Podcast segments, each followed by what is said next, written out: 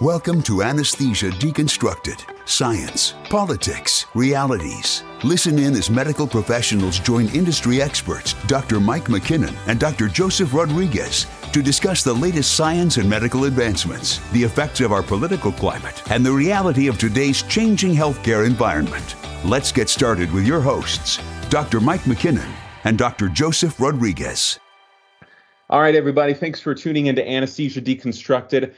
Joe Rodriguez here, and I have a very special guest today, James B. Laubham, certified professional accountant who is the owner of Capital Accounting, who does, in full disclosure, does the accounting for many members of my firm, Arizona Anesthesia Solutions, and me personally. So James, thank you so much for being on the show. Yeah, I'm excited. Thanks for having me. Yeah, we're excited too. So for the sake of the audience, I want to give them a little bit of background on you and the scope of your work. We looked over your website, capitalacctpc.com, and it looks like you have 9 different accountants working with you, I think 10 if you include your father, right? And it looks like from your website that you do a fair amount of work in the healthcare space and a number of other industries as well. So why don't you just give a little background about yourself? Yeah, absolutely. So yeah, we do a lot of work in the medical field, different industries, doctors, and as you know, CRNAs and some other professions. But really specifically, we tend to work with business owners, and we do a ton of tax planning. We provide full service for a CPA firm. I mean, financial statement preparation and payroll and tax preparation, consulting and all those things. But really what we're excited about and what we enjoy to do is tax planning. So I think that's kind of what brought you guys over. Indeed.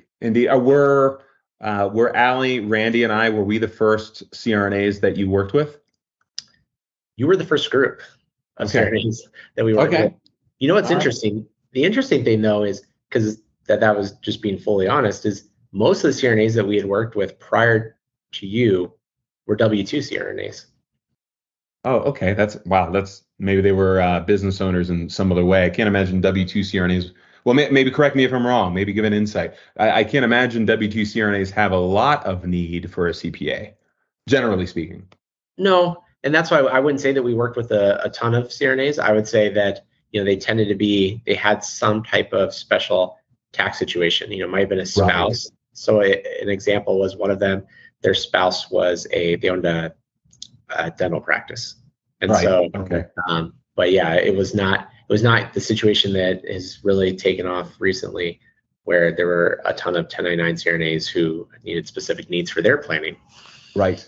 And an increasing amount, if you look at the data from GasWork, which is kind of this natural, you might not be familiar with it, James, but it's kind of this natural experiment where the majority of advertisements for jobs for CRNA anesthesiologists and physician anesthesiologists go up. It gives us this natural trend. And I've noticed over the past few years, physicians stay relatively stagnant, whereas in terms of their percentage of 1099 positions, whereas CRNAs are increasing year over year. And obviously, you've probably seen that in your business. But what do you think, from your professional view, why do you think that is? Why are there so many CRNAs becoming 1099? For sure. I can tell you what they tell me. So, sure. Wow. I think it comes down to, from the conversations that we have, one of two things, or maybe a combination. One is I feel like it's allowed more flexibility in their positions, but I think even more than that, it comes down to money. There are just a lot of tax savings involved. And also, I mean, from what I'm seeing, there tends to be higher pay for the 1099 contractors. So that factor of tax savings for the employer, I think, allows them to pay a higher percentage in the contracts that have been obtained. But really, I think the thing that gets them excited, or the reason why they come into my office, is they say, I'm making pretty good money, more than I was making before. And I've heard that I can actually take home more by taking advantage of tax savings through being a 1099 rather than being W-2. Oh, yeah. Yeah, it's pretty. I want to give my own. I always tell people that it's more advantageous to be 1099. But so I don't want to soil the pot, so to speak. What would you say, on a percentage basis, all things being equal, after interacting with dozens of health or hundreds of healthcare professionals, what would you say is a good number for people to keep in mind? All things being equal, how much more do they take home on average? Is it 2%, 5%, 10%, just as a ballpark or maybe a range? Yeah, this is a tough question. And, you know, I joke that accountants always say, it depends. It depends. Sure. For every question you ask, we could come back with, well, it depends. And the reason why I'm going to say that is because when you are self-employed, you can take advantage of a lot of different tax strategies, which makes the range of savings really large. You know, for instance, if someone takes advantage of certain retirement funding, they may be able to put a large portion of their income into a retirement plan if they have the cash flow to allow for it, which might cut their taxes in half.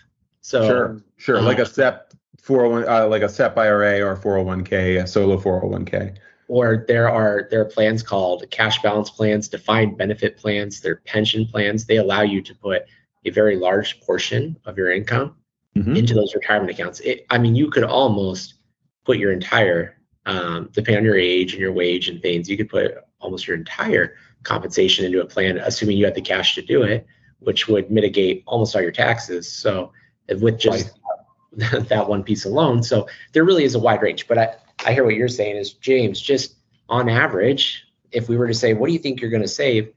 I feel like I mostly see 10% being a really safe, conservative number of savings. Okay. And that really comes from a number of factors. I mean, you have, obviously there's tax savings. And again, it depends on the person's income threshold, because we are professionals. You are considered a professional. And so certain things that are available to you, like qualified business income deduction, a 20% deduction off of income, can phase out when your income goes above certain thresholds. But just on average, 10%. And why? Why would I go with 10%? There's a few things. One is you're going to get some tax savings just by being, you know, and I'm hoping most people have set themselves up in the right corporate structure. By putting yourself in the right corporate structure, you're going to save some money on additional Medicare tax, Social Security tax, income tax. There's going to be some savings. But the other piece of it is you have the opportunity to deduct business-related expenses that you do not have the opportunity to deduct when you're a W-2 employee. So yeah, and all those add up. And what I've experienced working with a professional like yourself is every year we sharpen that process, right? Every year there's a little bit more we can dig into, right, to really optimize things. James, what, you know, you talked about being set up in the right structure, and so many CRNAs are moving from W-2 full-time and going to 1099 part-time or 1099 part-time. So I want to ask two questions there. The first is, how essential is it that, you know, it's, you know, about August, right? And we're going to file our taxes next year. How essential is it that I have a corporate structure this year, right? Can I form that next year, or do I have to have it done this year? And then I'll touch base on the full-time thing afterwards. But that's my first question. How essential is it to have the proper corporate structure, and how soon, I suppose? I'll go back to, it depends.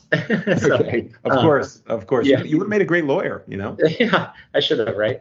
No, here's the thing. If you are going to have income this year, if you're going to have positive net income, then you want that business, whatever corporate structure you decide, the one that fits you best, you're going to want that in place as early as possible, because those benefits can't be obtained after the fact, or they're not supposed to. I would not recommend it. So you really want that in place as early as you can from day one. There are rules. When you set up an LLC or other entities, there are rules on how long you have to make elections on how those are taxed. And if we wait too long, and really that tends to be a couple months from when you start your entity, if you wait too long, then you're supposed to wait until the next year to make that election. Interesting. So now, to give your example, you said we're in August, James, and we're close to it. And what do we need to do?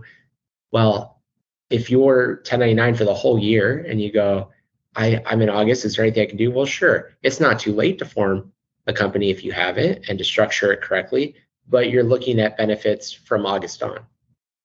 So it sounds like you're looking at benefits from the month that you start the entity. Is that correct?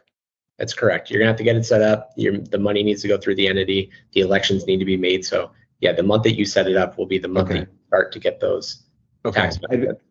That's right. I think that's really important to know, especially for new graduates. I've been 1099 my whole, just so the audience knows, I've been a CRNA for 10 years now, been 1099 that whole time. My first year, I didn't have the pleasure of knowing James, and I didn't have the pleasure of tax planning, and I ended up with a $20,000 tax bill, and which right when I was trying to buy a house. And you know, I don't think I set my entity up nearly soon enough because the folks involved maybe didn't give me the greatest advice. So that's really practical. So thank you. The other piece of that, so somebody comes out, it's August, right? People are graduating from the program, and they're going to be, quote, full-time 1099. What are the concerns around that, and how can they be mitigated? And, you know, I'll share when you're done with your first part of your answer, I'll share what we do at Arizona Anesthesia Solutions, and we can just go from there. But what are the concerns around being full-time 1099, and how do we mitigate that? Yeah, I mean, there are going to be a number of concerns that people will want to address. And I think there's anxiety around making that switch because W-2, sometimes there's just less thought that's required and being proactive. But as far as what I see on my side as being the risk is related to tax and not setting yourself up properly and not budgeting properly.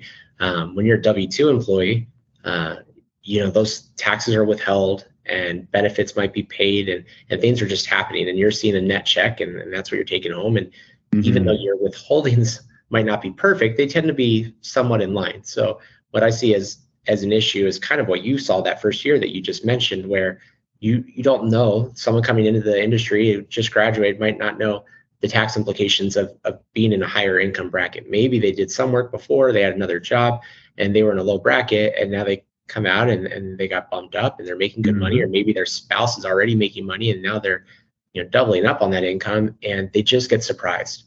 So I think for me, that's probably the biggest thing. Now, in conjunction with that, I would say another issue is there's just the mistakes of, hey, I'm making good money now, and I'm not thinking about really what my take home is, and also what I'm going to be doing with that. Should I be putting money into retirement? I'm not a W-2 employee anymore, and I don't have an employer setting money aside in a match.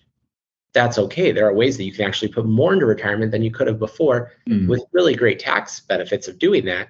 But it tends to be an after the fact, you know, people don't think about that from the very beginning. Right. Okay.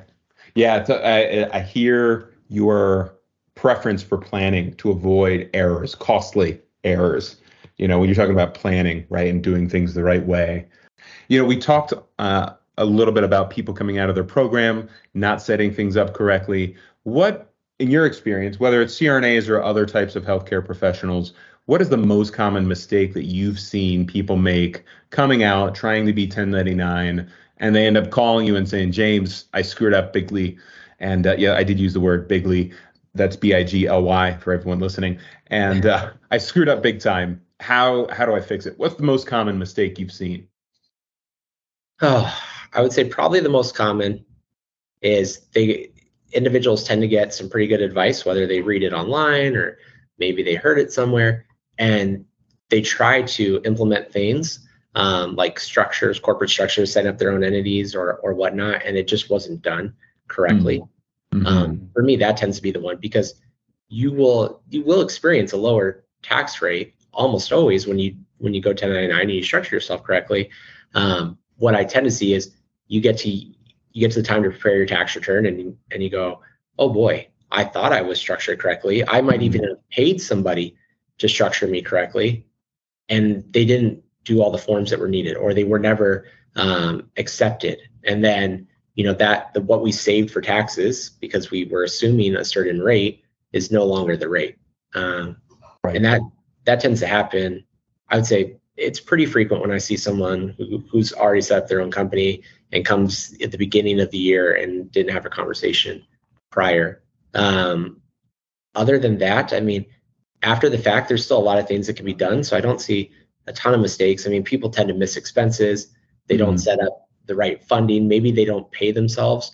If they have, let's say they do an S corporation and they're required to pay themselves a reasonable compensation, and they don't, and that can cause issues either with the IRS or with them overpaying their taxes. So those are some other mistakes that I've seen, but I'd say the most common is just for new individuals is not setting things up right from the beginning. Okay, very good. I think there's so much, it's interesting how the nature of communication has changed. It moves so much faster now. And it seems like every week I'm seeing 3-4 posts about, I have X problem or I have X question about being 1099. And I think it's increasingly common, even for the residents who graduate out of our programs. So I talked a lot about new people coming out of their programs, right? And we talked a fair bit about structuring things correctly. Am I wrong in thinking that it is common to have a structure whereby you have a PLLC or an LLC, and that is the company that you own, right? And then the money flows into that company, let's say $250,000, and then you pay yourself as an employee of that company, right? I think that structure is fairly common in the community from what I've seen. Is that structure common throughout the rest of the medical community in your experience? It is. Where you tend to see that in other parts of the medical profession is I feel like there's a lot of doctors who will have practices that are set up as partnerships.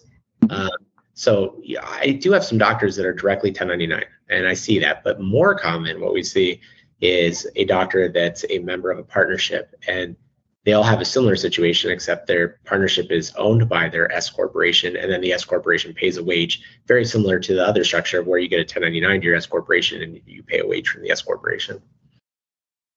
Okay, got it. Yeah, that in full disclosure, this is why I am so glad to work with you, because it takes a fair amount of mental energy for me to like remember all these different legal terms and different tax structures. So I'm really glad people like you exist.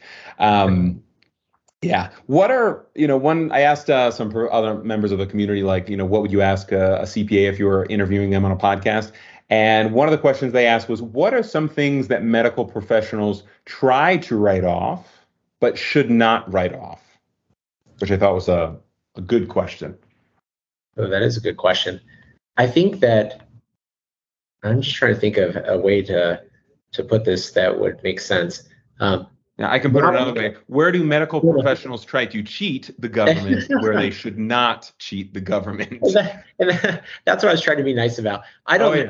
I don't see most people necessarily cheating. I think it's just bad information for the most part. I'm not saying that every individual is perfect, but I assume people, are good-natured. And I think oftentimes things either get said, read, or interpreted, and it's just misconstrued, or maybe one expense doesn't fit all.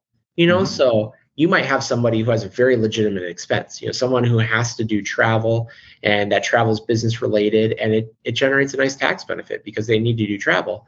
And then you might have someone who, thinks that all travel is deductible, and you go, well, was it business related at all? And how business related was that? I mean, we're not necessarily able to write off our trip to Europe with our family that we did for fun, but that might have been misunderstood. And sometimes it's even more complex than that, because there are rules related to auto and mileage and even home expenses where, the information is complex, I think, even for someone who prepares taxes, let alone someone who's hearing about it, third hand or second hand. And so I think that, to me, is, people want to save money, and they should. I mean, you should, as a taxpayer, want to save money, and you should not cheat yourself or not write off a legitimate expense. I mean, absolutely.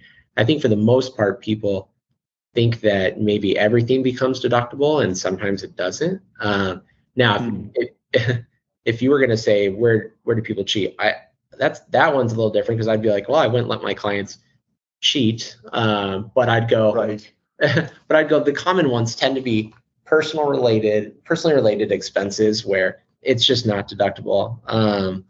It could be like personal hygiene or golf memberships, but I think travel is probably one where people, you want that deduction and you try to do it, and it's more complicated. Or the auto, and auto is a tough one, but mostly expenses. The exciting thing about being a 1099 is a lot of expenses that you incur are truly deductible. I mean, they just need to be related to your business and for a business profit motive. Right. Right. And that is, you know, that is one of the major points of business, right, is to yield a net positive profit. Very hard to do in healthcare these days. So James, I really appreciate you coming on. And one of the last questions I have, we've talked about a lot of the upsides, right? You know, the conservative measure of a 10%, which is great because I usually tell people 5 to 10%. So I'm glad it's better than I was sharing with folks. And as well as a lot of the helpful information on getting things structured correctly and avoiding costly errors. One of the major downsides, though, is health insurance, right? And you work with, I would imagine, hundreds of clients in your firm. What is the most common way, in your experience? Like if I come into your office and say, I really want to be 1099, but I'm having a real hard time with this health insurance piece. It's very expensive as an individual, or it's very expensive as an individual, and it's very poor quality insurance. It hardly covers anything. What are the things that you point them towards? Yeah, I think because, again, health insurance wouldn't necessarily be where I'd say my expertise is, but here's the way I normally see things happening, and there's a couple different approaches. It's nice if someone is married already because they tend to just go on their spouse's health insurance. But if we go, this is a single individual coming out of the program, they're brand new to 1099, they're, you know, this is all new and they need health insurance. I think the best place is just really having a good insurance broker. I know that insurance tends to feel cheaper when you're a W-2 employee, and sometimes it is, but oftentimes that what you're getting in health insurance, the true cost of that health insurance is actually passed on, and it's part of your W-2 compensation, even if you don't realize it. Right. So you earn less because someone is covering that and they're factoring into their overall cost. So when you go out and you say, well, they were only taking, you know, X amount of dollars from me for my health insurance as my employee portion of the coverage. Yeah, that's accurate. But they also most likely were paying you less because they were covering part of your health. They factored that in to budgeting and planning and billing. So, you know, I think one is there's a misunderstanding of the true cost of the health insurance, but also I found that if you have a really good insurance broker, you normally can find a policy that's reasonable that will provide good coverage. And when I say reasonable, it really depends on the person, because I have clients who go, you know, I'm very young. I'm kind of not risk adverse, and I don't mind having, you know, just a policy that's only going to cover worst case scenarios. And that's going to be a much more affordable policy than something that's going to cover everything and lower deductibles. So I think there is a happy medium for most people. And if they have a good insurance broker, I have not found it to be something where I would say, wow, that's an astronomical price. But I really think you need to find somebody who can help you find a policy that makes sense for you. Awesome. Yeah, very good. James, thank you so much for coming on here. I think this is going to generate a lot of interest because there's a tremendous need for tax insights and the kind of expertise that you offer. And my very anecdotal evidence, again, is keeping a close eye on professional forums and seeing these questions pop up over and over and over. So if people want to get a hold of you, the easiest way is just to go through the website. I would imagine capitalacctpc.com, capitalacctpc.com, correct? Yes, that is the easiest way. You'll find the contact numbers, email addresses, they're everything on there. You can get a hold of us. Absolutely. Awesome. Well, James, thanks so much for coming on. You know, again, if we get a bunch of questions after this, like I imagine that's what's going to happen, maybe we'll compile a bunch of questions and have you on. We want to be respectful of your time. And once again, thanks so much for being on. I appreciate it. Thanks, Joe. That's all for this episode of Anesthesia Deconstructed. For more information based on today's discussions, be sure to visit us at anesthesia-deconstructed.com. You'll also gain access to our blogs, editorials, and more resources to keep you updated on the science, politics, and realities of today's medical industry. That's anesthesia-deconstructed.com.